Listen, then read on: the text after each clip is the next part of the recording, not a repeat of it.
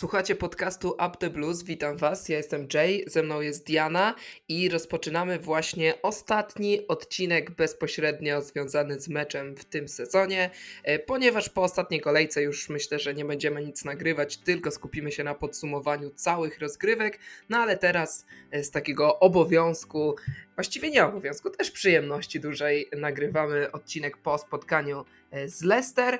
Witam Cię jeszcze raz, Diano. Hej, hej.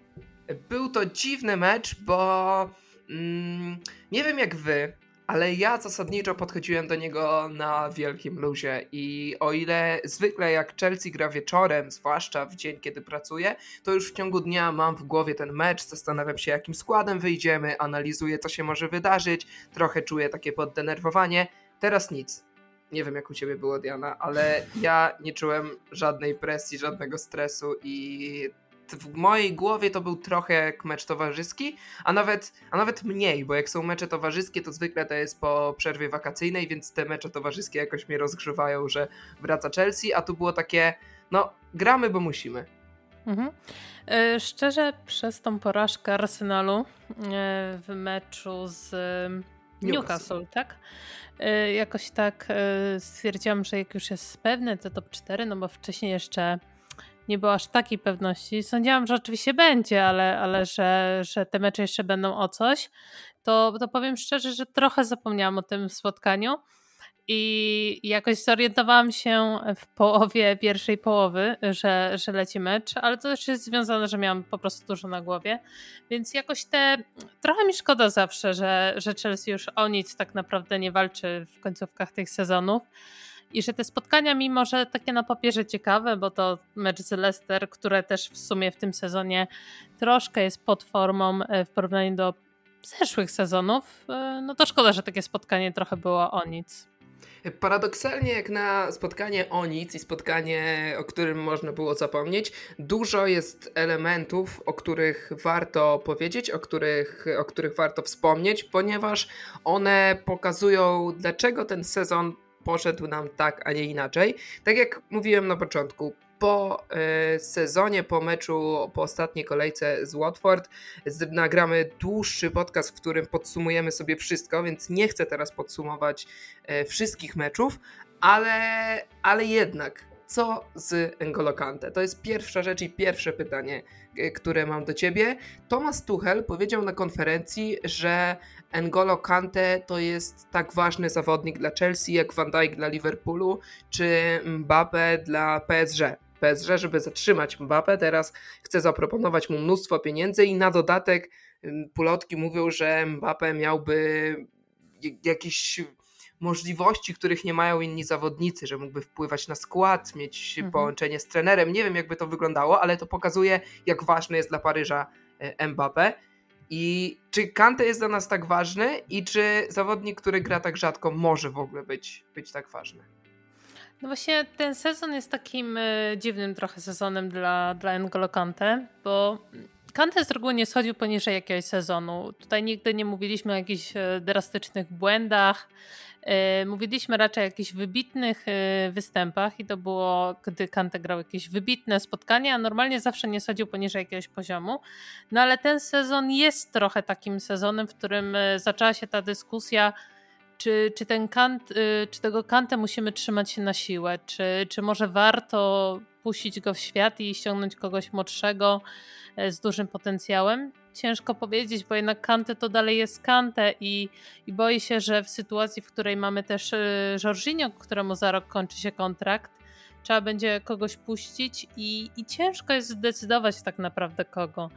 Y, to jest taki naprawdę pierwszy sezon, gdzie widać te błędy indywidualne Kante i gdzie się zaczęła ta dyskusja. I nie wiem trochę od czego to wynika. Czy wynika to z tego, że Kante w tym sezonie też z tymi kontuzjami walczył tak naprawdę cały sezon. Kwestia tego, że Chelsea też może nie gra tak ważnych spotkań jak w zeszłym sezonie. Nie mam pojęcia, nie mam pojęcia, ale, Chelsea ale szkoda nie gra, trochę. nie gra tak ważnych spotkań, bo wydaje mi się, że Chelsea gra tak ważne spotkania, tylko w, zeszłym, wiesz w co, chodziło mi o to, że no, w zeszłym sezonie, wiesz, Kante wybił się nie, na jakiś taki wybitny poziom w tych meczach z Realem w finałowym spotkaniu. A w tym sezonie, no ten Kante w tych meczach z Realem cieniował, nie? Wiesz, chodzi mi o to, że wtedy był taki, wiesz, ważny sezon pod względem, że nowy trener, zespół, który chciał dużo pokazać i, i udowodnić coś po tej przygodzie z Lampardem, a w tym sezonie, wiesz, nie szło już nam wcześniej, tak? Niż, niż w tych ważnych, super ważnych spotkaniach. O to mi chodziło bardziej. Wydaje mi się, że trochę też to ma związek z tym, że w zeszłym sezonie on zaczął bez kontuzji, potem miał jedną, drugą kontuzję i właściwie wrócił w momencie, w którym graliśmy najważniejsze mecze i wrócił na mecze z Realem, na finał Ligi Mistrzów i został MVP w tych trzech mhm. spotkaniach. W tym sezonie jest trochę odwrotnie. On mm, też ma problemy z ma, ma te urazy, ale najwięcej meczów omija teraz. Omijał pod koniec sezonu, kiedy właśnie te, na, te najmniejsze, te, te takie najważniejsze spotkania przyszły i on ma kontuzję, albo przez to nie gra w nich, albo gra, ale tuż właśnie wraca po, po, po rehabilitacji mhm. czy coś takiego. On w zeszłym sezonie miał trzy kontuzje i w tym sezonie tak naprawdę było podobnie, ale grał jeszcze mniej spotkań i właśnie, i właśnie tak przyszło, że właściwie jak spojrzymy na jego sezon, to on miał na początku miał pierwszą długą kontuzję w listopadzie, potem długo grał i potem od, od mniej więcej kwietnia, maja znowu te, te, te kontuzje się odnowiły i o ile ja się nie boję o jego jakość, bo on zaczął popełniać błędy, ale to nie jest tak, że on zagrał wczoraj bardzo słabo. Tak mi się mhm. wydaje. Według mnie się broni jego występ.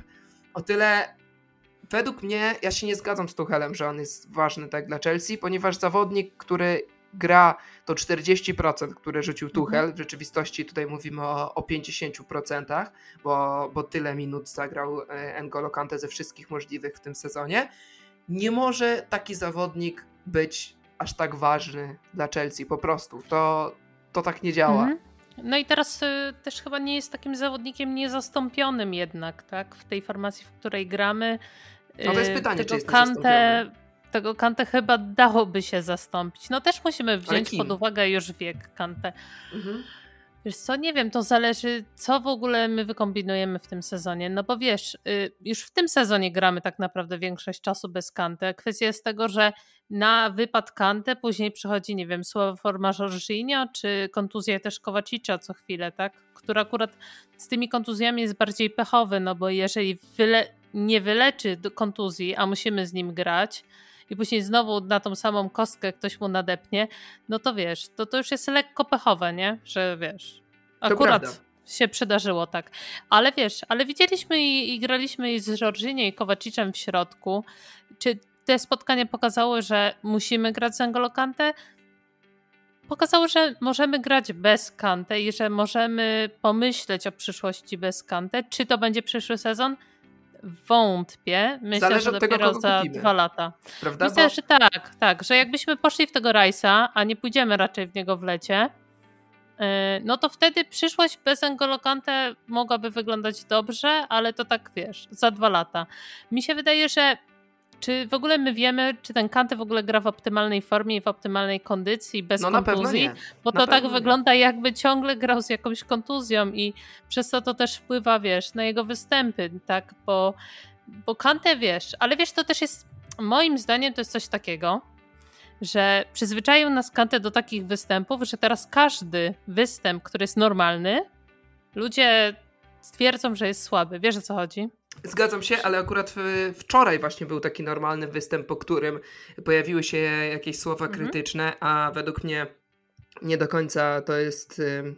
Nie do końca to jest dobre, nie do końca to jest uczciwe, ale rzeczywiście Kante miał w tym sezonie spotkania, kiedy to były bardzo słabe spotkania, nawet nie miał, biorąc miał. pod uwagę jego skalę, tylko skalę ogólnie gry w piłkę mhm. w Premier League. To chyba był taki, wiesz, taki, taki pierwszy sezon, gdzie, gdzie to zaczęło wychodzić, gdzie ludzie zaczęli dyskutować na ten temat. Wydaje no mi się, wcześniej... że drugi. Wydaje mi się, że drugi. Wydaje mi się, że poprzedni był, był zaczęli, zaczęto takie dyskusje prowadzić, co zrobić z N'Golo Kante, że on ma kontuzję, że on nie gra już aż tak mhm. dobrze mhm. i wtedy przyszły te najważniejsze spotkania i, i one były odpowiedzią teoretycznie teoretycznie, przynajmniej krótkofalowo odpowiedzią, Kante jest cały czas kozakiem i nie ma sensu dyskutować nad tym, czy powinien zostać w Chelsea, czy nie.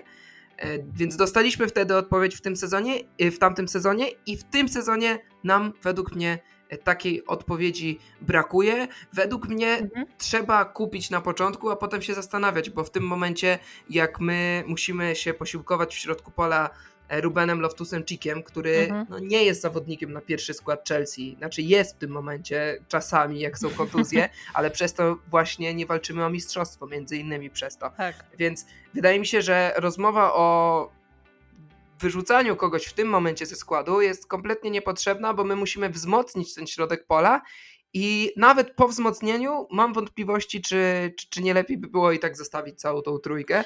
Chociaż no, będzie trudno. Rozumiem, że w tym, w tym sezonie Wydaje na pewno przyjdzie Conor Gallagher. Na pewno mhm spróbujemy ściągnąć kogoś jeszcze. Ty mówisz o Rajsie. Rajs to jest w ogóle nierealna opcja według mnie. Nierealna, nie, nie, to nie jest nierealna. Dlatego ja to wspomniałam, że jeżeli byśmy w ogóle ściągnęli Rajsa, to za rok.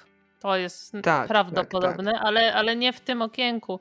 W tym okienku Rice y, jest. Y, wiesz, Tylko my po potrzebujemy. Prawdopodobna, ale ile trzeba by było wydać? Wiesz o co chodzi. Tylko my potrzebujemy zawodnika na teraz i dlatego tutaj pojawia się tuż menu, ale nie wiem jak, e, jak do tego podejdą e, mhm. nowi właściciele Chelsea, bo on też nie będzie kosztował mało. On ma kontrakt jeszcze przez dwa lata, więc to jest tak naprawdę idealny moment, żeby go sprzedać dla, dla Monaco, ale właśnie mhm. dla nich to jest idealny moment, żeby go sprzedać, bo wiedzą, że jeszcze mają ten zapas jednego roku, żeby cenę podbijać. Nie sądzę, żeby on kosztował mniej niż 60-70 milionów. To jest on próbowaliśmy go kupić w zeszłym sezonie, próbowaliśmy go kupić zimą, a on w międzyczasie robił stały progres i stawał się coraz lepszy i przez to stawał się coraz droższy. Nie, mhm. nie wypłaciliśmy tych pieniędzy rok temu, więc teraz mamy karę i jeśli go chcemy sprowadzić, musimy go kupić, zwłaszcza, że on prawie na pewno odejdzie w tym oknie transferowym. Monaco chce go sprzedać, chce go Liverpool, chce go Real Madryt i to oni w tym momencie, chociaż wydaje się, że teraz e, plotki mówią, że Real Madryt raczej nie będzie w stanie go kupić, ale jeśli miałbym teraz wskazać po tych plotkach wszystkich i doniesieniach medialnych, kto jest bliżej kupienia, e, kupienia go, to wydaje mi się, że Liverpool, a nie Chelsea. Chelsea no, nie może cały czas przeprowadzać transferów i, um, i, trochę nie ma konkretów. Liverpool też ma chyba starzejących się pomocników dość, nie? Bo oni mają tego. Oni mają Hendersona, oni mają Fabinho. Hendersona, y, Milnera, który też tam nieraz jakoś tam gra, Nabi Keita, który nie spełnił oczekiwań, więc dla nich to też się wydaje normalny ruch i taki sensowny. No wiesz, wszyscy wiedzą teraz, że Chelsea jest troszkę y, zdesperowana, żeby ściągnąć tego pomocnika i, i będą po prostu nas ciągnąć za jak najwyższą kwotę transferową i, i to dość logiczny ruch jest i i raczej musimy się z tym y, zmierzyć, więc. Wydaje mi się, że no to jest jeszcze nie jest tak źle, że jeszcze o desperacji ja bym w środku pola nie mówił. Środek pola, jeżeli nie będzie transferów, to jeszcze jakoś przejdzie. Desperacja będzie w, w szeregach obronnych i tutaj um, Antonio Rudiger oczywiście wysuwa się na pierwsze miejsce. Mhm. Niemiec oficjalnie pożegnał się z kibicami Chelsea długim listem, w którym przyznał, opowiedział trochę o tym, co go spotkało w Londynie i za to podziękował. Jak, to, jak na to wszystko patrzysz? Taki, taki felieton bym powiedziała, bo to takie złożone trochę z anegdotek, y, jakichś przemyśleń. Um, nie takie stricte pożegnanie, to, to nie jest takie pożegnanie jak było Edena Zarda, gdzie, gdzie takie napisał krótkie cztery jakby posty i, i tyle. To bardziej taki felieton opowiadający trochę jego historię Chelsea. E, ładne pożegnanie. No, wiadomo, że, że tutaj też działa jakaś magia PR-ów i, i wszystkiego tego, ale jednak e, fajne, takie wydaje się chociaż trochę osobiste i mm, Tutaj też mamy te taki przebłysk e, tego, jak to wyglądało trochę za kulisami, jeżeli chodzi o te negocjacje kontraktowe. Komu teraz wierzyć, ciężko powiedzieć. Ale jak mamy to tu wyglądało stronę. po prawdzie klub no. nie wypowiedział się w ogóle na ten temat.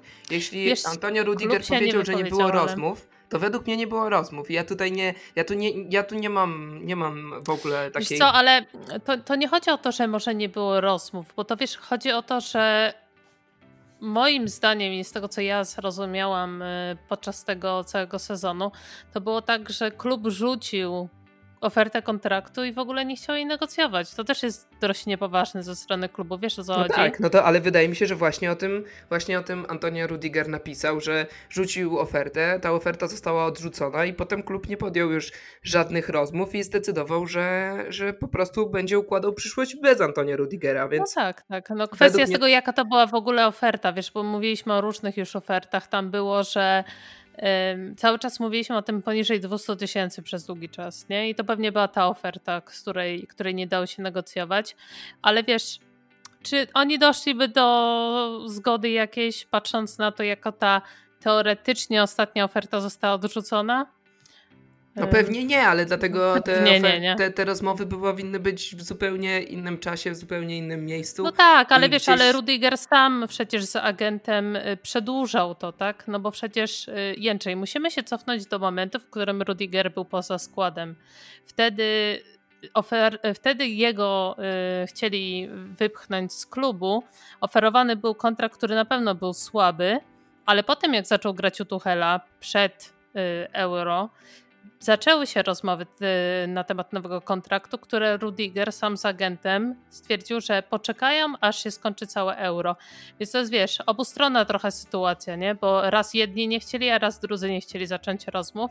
Tylko no o ile można na tym, bronić tę stronę piłkarza, o ile można bronić tę stronę piłkarza, y, który po prostu czeka na, na dobrą ofertę. To jest według mnie bardzo ludzkie. Podbija, podbija no, swoją oczywiście. wartość, wie, że po turnieju może kosztować jeszcze więcej, czy może zasłużyć na jeszcze więcej. O tyle e, strona klubu tutaj gdzieś, gdzieś to padło wszystko jeszcze. Wydaje mi się, że po części jest winny Frank Lampard w tym wszystkim, że, że gdzieś nie dostrzegł potencjału w Rudigerze i nie nie wierzył, że on może wejść na ten najwyższy poziom, bo w normalnej sytuacji już wtedy byśmy rozmawiali o nowym kontrakcie. Tak, mhm. to wszystko przyszło za późno. Klub miał, był od razu w przegranej pozycji, bo nagle zawodnik, który był poza składem, zaczął performować w taki sposób, żeby był najlepszym zawodnikiem w bloku defensywnym i klub trochę miał mało wyjścia i i Antonio Rudiger e, miał tą pozycję bardzo, bardzo mocną. Wydaje mhm. mi się, że te negocjacje i tak by nie zmieniły nic i tak by on odszedł. Też mi się wydaje. Ale,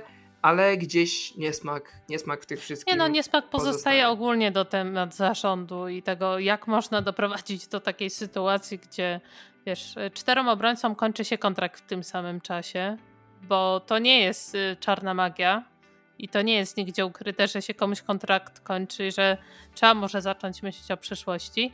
I patrząc na to, jak to wygląda w tym momencie, to zaraz możemy się obudzić w takiej samej sytuacji z innymi zawodnikami. Więc ja nie wiem, kto tu się uczy i jak się uczy z y, tego, co się dzieje. Dobra, porzucamy Antonia Rudigera, o nim na pewno porozmawiamy w następnym odcinku podsumowującym sezon, na który już teraz Was zapraszam chyba trzeci raz. Tutaj musimy sobie jednak e, skupić się jeszcze na tym meczu z Leicester i, i porozmawiać o trójce ofensywnej. Hakim mhm. Ziyech, Romelu Lukaku, Christian Pulisic. Takim, e, taką trójką wyszliśmy w tym spotkaniu i w całym meczu oddaliśmy 20 strzałów, 7 strzałów celnych, e, 8 zablokowanych, 5 niecelnych i strzeliliśmy jedną bramkę. Jak oceniać tę trójkę, co tam dobrze poszło, a co a co źle? Przede wszystkim chciałbym na początku Cię zapytać mhm. o Hakima Ziyeka i o e, Romelu Lukaku, bo Christian Pulisic to jest oddzielny rozdział, więc o nim sobie porozmawiamy zaraz. E, szczerze, y, tak jak wspomniałam, oglądałam tą, y, tą drugą połowę.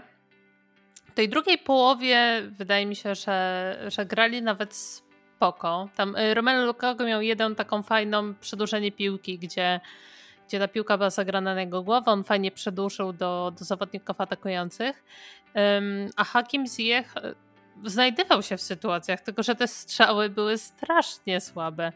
E, wydaje mi się, że, że to, co trochę umknęło mu w tym sezonie, to to, gdzie, gdzie potrafił do tej takiej precyzji strzału na bramkę dołożyć jeszcze siłę i w tym spotkaniu na pewno tego zabrakło niestety. I to w kilku, w kilku sytuacjach. E, a jakich współpraca? Czy, bo oni się lubią poza boiskiem, mm Ziyech mm -hmm. i, i Lukaku. I, I gdzieś przez chwilę mówiło się o tym, że, że, że może to przejść na boisko.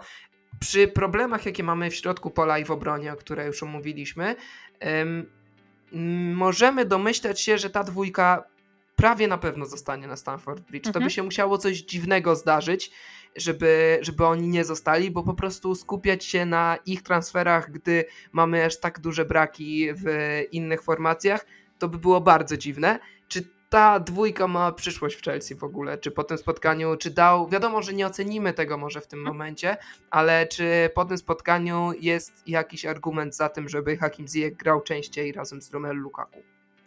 Wiesz, no na pewno jest, bo w tym sezonie też nie widzieliśmy aż tej tak współpracy, aż tak na boisku, no bo jak grał jeden, to z reguły nie grał w drugi. więc fajnie by było zobaczyć, jakby grali przez dłuższe okresy razem. Kwestia jest tego, że grając, nie wiem, Hakimem Zjechem nie gramy kimś innym, tak? I, I tu będzie kwestia tego, kto będzie po prostu lepszy na tej pozycji, no bo wiesz, grając z Jechem nie zagrasz Hawercem prawie w ogóle, no bo zabierasz jeden slot w ataku. I Ziyech oprócz tego takiego okresu, gdzie naprawdę nas tam ciągnął, wiesz, strzelał te gole i naprawdę był jednym z najlepszych zawodników którymś Przez okresie trzy tygodnie, sezonu. Dwa tygodnie. Przez, przez, to tak jak Werner prawie, więc, e, więc wiesz, wtedy to myślałam, że jest światełko w tunelu i mamy w końcu tego zjecha takiego, co wiesz, potrafi coś wyczarować, taki magik, no ale to potem znowu zniknęło. Też nie dostawał wielu szans według mnie od Tuchela takich od pierwszej minuty, gdzie by mógł się pokazać. Y, Lukaku wtedy też nie grał. I, I czy ta współpraca będzie jakoś wyglądać? No, na podstawie tego, co widzimy, to ciężko powiedzieć. Ja bym y, nie potrafiła na razie poczynić jakichś wniosków na ten temat. Nie wiem jak ty. Rzuciłeś takie hasło, które jest bardzo ważne w kontekście rozmawiania o ofensywnych zawodnikach, czyli e, dostanie szansy w sezonie, czy szansy na pokazanie się, czy Tuchel komuś dał szansę, czy nie dał szansy. I taka sama jest rozmowa o, um, o, o Zieku, jak i o Wernerze mhm. i o Pulisiku. Ja bym się upierał, że każdy z nich dostał szansę w tym sezonie i żaden z nich tak naprawdę tej szansy nie wykorzystał poza krótkimi zrywami. Oczywiście najgorzej w tym wszystkim wypada Pulisic, ale mhm. też Werner i, i Ziyech były momenty, kiedy dostawali, dostawali te minuty. Ziyech na przykład w, w styczniu zagrał cały mecz z City, cały mecz z Brighton, z Tottenhamem i z Crystal Palace. To były cztery mecze pod rząd i on mhm. w nich strzelał bramki. Potem na chwilę usiadł, wrócił do składu i już nic właściwie nie robił. No właśnie, właśnie o to mi chodzi, wiesz, Jędrzej, że to jest takie... Mm jak y, patrzymy na tych zawodników ofensywnych u Tuchela, to jeden taki wniosek potrafi być, że oni potrafią fajnie grać, jak grają, nie wiem, trzy spotkania pod rząd, a potem usiądą nagle i później już nigdy nie wracają do tej formy. Tak mieliśmy też, wiesz, gdzie Werner wszedł i teraz, no teraz łapał kontuzję, to nie wiadomo co by było, ale miał kilka tych spotkań, potem ich nie miał. I tak samo było też z Jechem, wiesz, y, Polisik to jest odrębny temat w tym sezonie, ale wiesz, y, tak samo też było przecież z Hawercem, który miał tego, mm, miał taki okres, gdzie szczelił gola w półfinale Carabao z Tottenhamem, nie wiem czy pamiętasz, a potem mhm, tak, potem, palec, potem od tego wybił sobie palec i nie zagrał pięciu spotkań od pierwszej minuty i też wiesz, mu trochę zajęło jakby wejście w ten taki, że znowu dostał szansę, no bo Ale nie uważasz, nie że dostawał szansy. Na przykład, czy te cztery, które Ziyech dostał, te potem pięć, które dostał po, mhm. e, no może powiedzmy dwa w pełnym wymiarze czasowym i trzy z ławki, które Ziyech dostał po przerwie reprezentacyjnej w marcu, na przełomie marca i kwietnia. Czy to nie jest wystarczająco, żeby się pokazać, ile meczów powinni zostać? Nie, no to jest wystarczająco, żeby się pokazać, tylko nieraz jest tak, że wiesz, nawet jak się pokażesz, to potem następnego spotkania nie zaczynasz od pierwszej minuty. Ale potem grasz kolejne. W klubie jak Chelsea. Nie no, ja wiem, ale w klubie jak Chelsea nie mogą tego oczekiwać. I ja nie wiem, czy to jest kwestia mentalu, że oni się nagle obrażają, wiesz, na, na cały świat, że tutaj ktoś dostaje szansę, a nie oni i grają tak, jak grają. Wiesz o co chodzi? No, mamy i tak tylu tych zawodników ofensywnych, że te rotacje i tak muszą następywać, ale ci zawodnicy, jak nieraz nie grają, tak regularnie, jakby chcieli, to nie są żadnym atutem wchodząc z ławki. Wiesz o co chodzi? Tak, i to jest duży problem, który widzieliśmy też w finale Carabao Cup i FA Cup, ale ym, to, co chciałem powiedzieć, to to, że oni często siadają na ławce, ale mhm. przy takiej częstotliwości spotkań, oni i tak grają w normalnym rytmie meczowym. Spójrzmy cały czas na tego Ziecha. On grał. Um, grał z Newcastle, Brentford, Southampton, Arsenal i West Hamem i potem usiadł w meczu z Manchesterem United, zagrał w meczu z Evertonem, wszedł z ławki, potem mhm. usiadł z Wolverhampton, zagrał z Leeds, także wszedł z ławki i zagrał z Leicester. Jeśli zobaczymy, to między meczem z West Hamem, w którym zagrał, a drugim meczem, w którym zagrał z Evertonem, y, jest no niemalże 7 dni, znaczy dokładnie 7 dni, czyli to jest normalny rytm meczowy, oni po prostu w tygodniu nie zagrali, więc... Yy, wydaje mi się, że każdy z naszych zawodników ofensywnych dostał już tyle okazji, tyle szans, że powinien wykorzystać i mhm. Mm, a broni się tylko, oczywiście pomijając Mounta, e, broni się tylko Kai Havertz. To jest jedyny no piłkarz, tak, który jakkolwiek się e, broni. Wiesz co, mi chodziło bardziej o to, że na przykład jak spojrzysz na te występy Ziecha, tak jak, e, tak jak już wspomniałeś, mamy na przykład mecz z Kryst tą taką serię, gdzie strzelał gole, czyli Brighton, Tottenham, Crystal Palace. Potem mamy dwa tygodnie przerwy, bo jest mecz z Burnley yy, i on nie gra ani minuty w dwóch następnych spotkaniach Premier League i jak już zaczyna znowu grać w meczach z Newcastle, Brentford, Southampton z ław, y, Southampton 27 minut, Arsenal 9 i 14 z West Hamem, to on od tej pory, gdy usiadł i nie zagrał, nie strzelił ani jednej bramki. Wiesz o co chodzi? Tak. Ja nie wiem, jak, czy to kwestia mentalu i tego, że yy, nie wiem, taki zawodnik jak Ziyech ma coś takiego, że tu strzelam go w co każdym spotkaniu i nagle usiądę i on jest, wiesz, ale dlaczego? I już później nie wraca do tej formy i jest takim średnim atutem, jeżeli chodzi o, o zawodnika, który wchodzi z ławki, czy, czy podmienia jakiegoś zawodnika, który gra regularnie. I tak wydaje mi się, że tak mamy ten problem i z Wernerem, i z Pulisikiem, i z właśnie z Jechem. Y, Havertz jeszcze tam się broni, bo zespół gra trochę lepiej moim zdaniem z Havertzem na boisku. No ale z Lukaku też troszkę tak, nie? I to jest problem Chelsea, że nie mamy, tak jak Liverpool, wiesz, Diego Jota nie gra jedno spotkanie, drugie nie gra, trzecie gra od pierwszej minuty, strzela gola, nie wiem, Luis Diaz nie gra tego, wchodzi z ławki, strzela gola, nie? Czy nie mamy, wiesz, takich zawodników, na których możemy bardziej polegać wchodząc z ławki, nie? Nawet jak nie grajmy regularnie.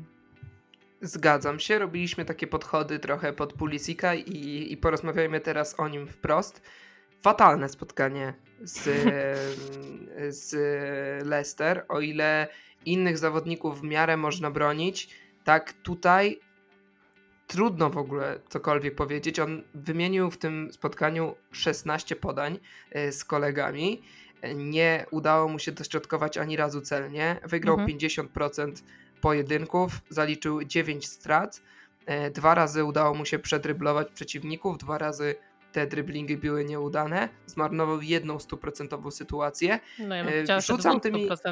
czyli 200. 200%. Rzucam tymi statystykami też po to, żeby zobrazować, jak mało go było na tym boisku.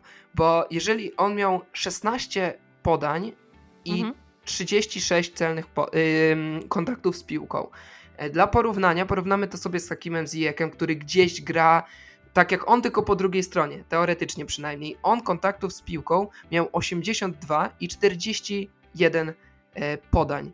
Czyli on miał podań trzy razy więcej niemalże niż, niż Christian Pulisic, hmm. więc Christiana Pulisika po pierwsze nie było na boisku właściwie, mimo że teoretycznie był w składzie, a jak no już tak. się pojawił, jak już się nam pokazał, to tylko dlatego, że w kolejnym meczu zmarnował stuprocentową sytuację. Mhm. Mógł zamknąć, mógł otworzyć wynik e, w meczu z Liverpoolem, a teraz mógł zamknąć e, spotkanie z Leicester i ja nie lubię zjeżdżać zawodników, jak pewnie wiesz, i staram się też w tym mhm. podcaście nie zjeżdżać zawodników bezpośrednio po meczu, bo uważam, że to jest często nieuczciwe, bo e, mecze są lepsze i gorsze po prostu i można mieć słabe, słabe spotkanie, zwłaszcza przy takiej częstotliwości, ale mm, powoli Christian Pulisic powoli nie ma już żadnych argumentów, żeby, mhm. żeby on, żadnych piłkarskich argumentów za tym, żeby został w Chelsea.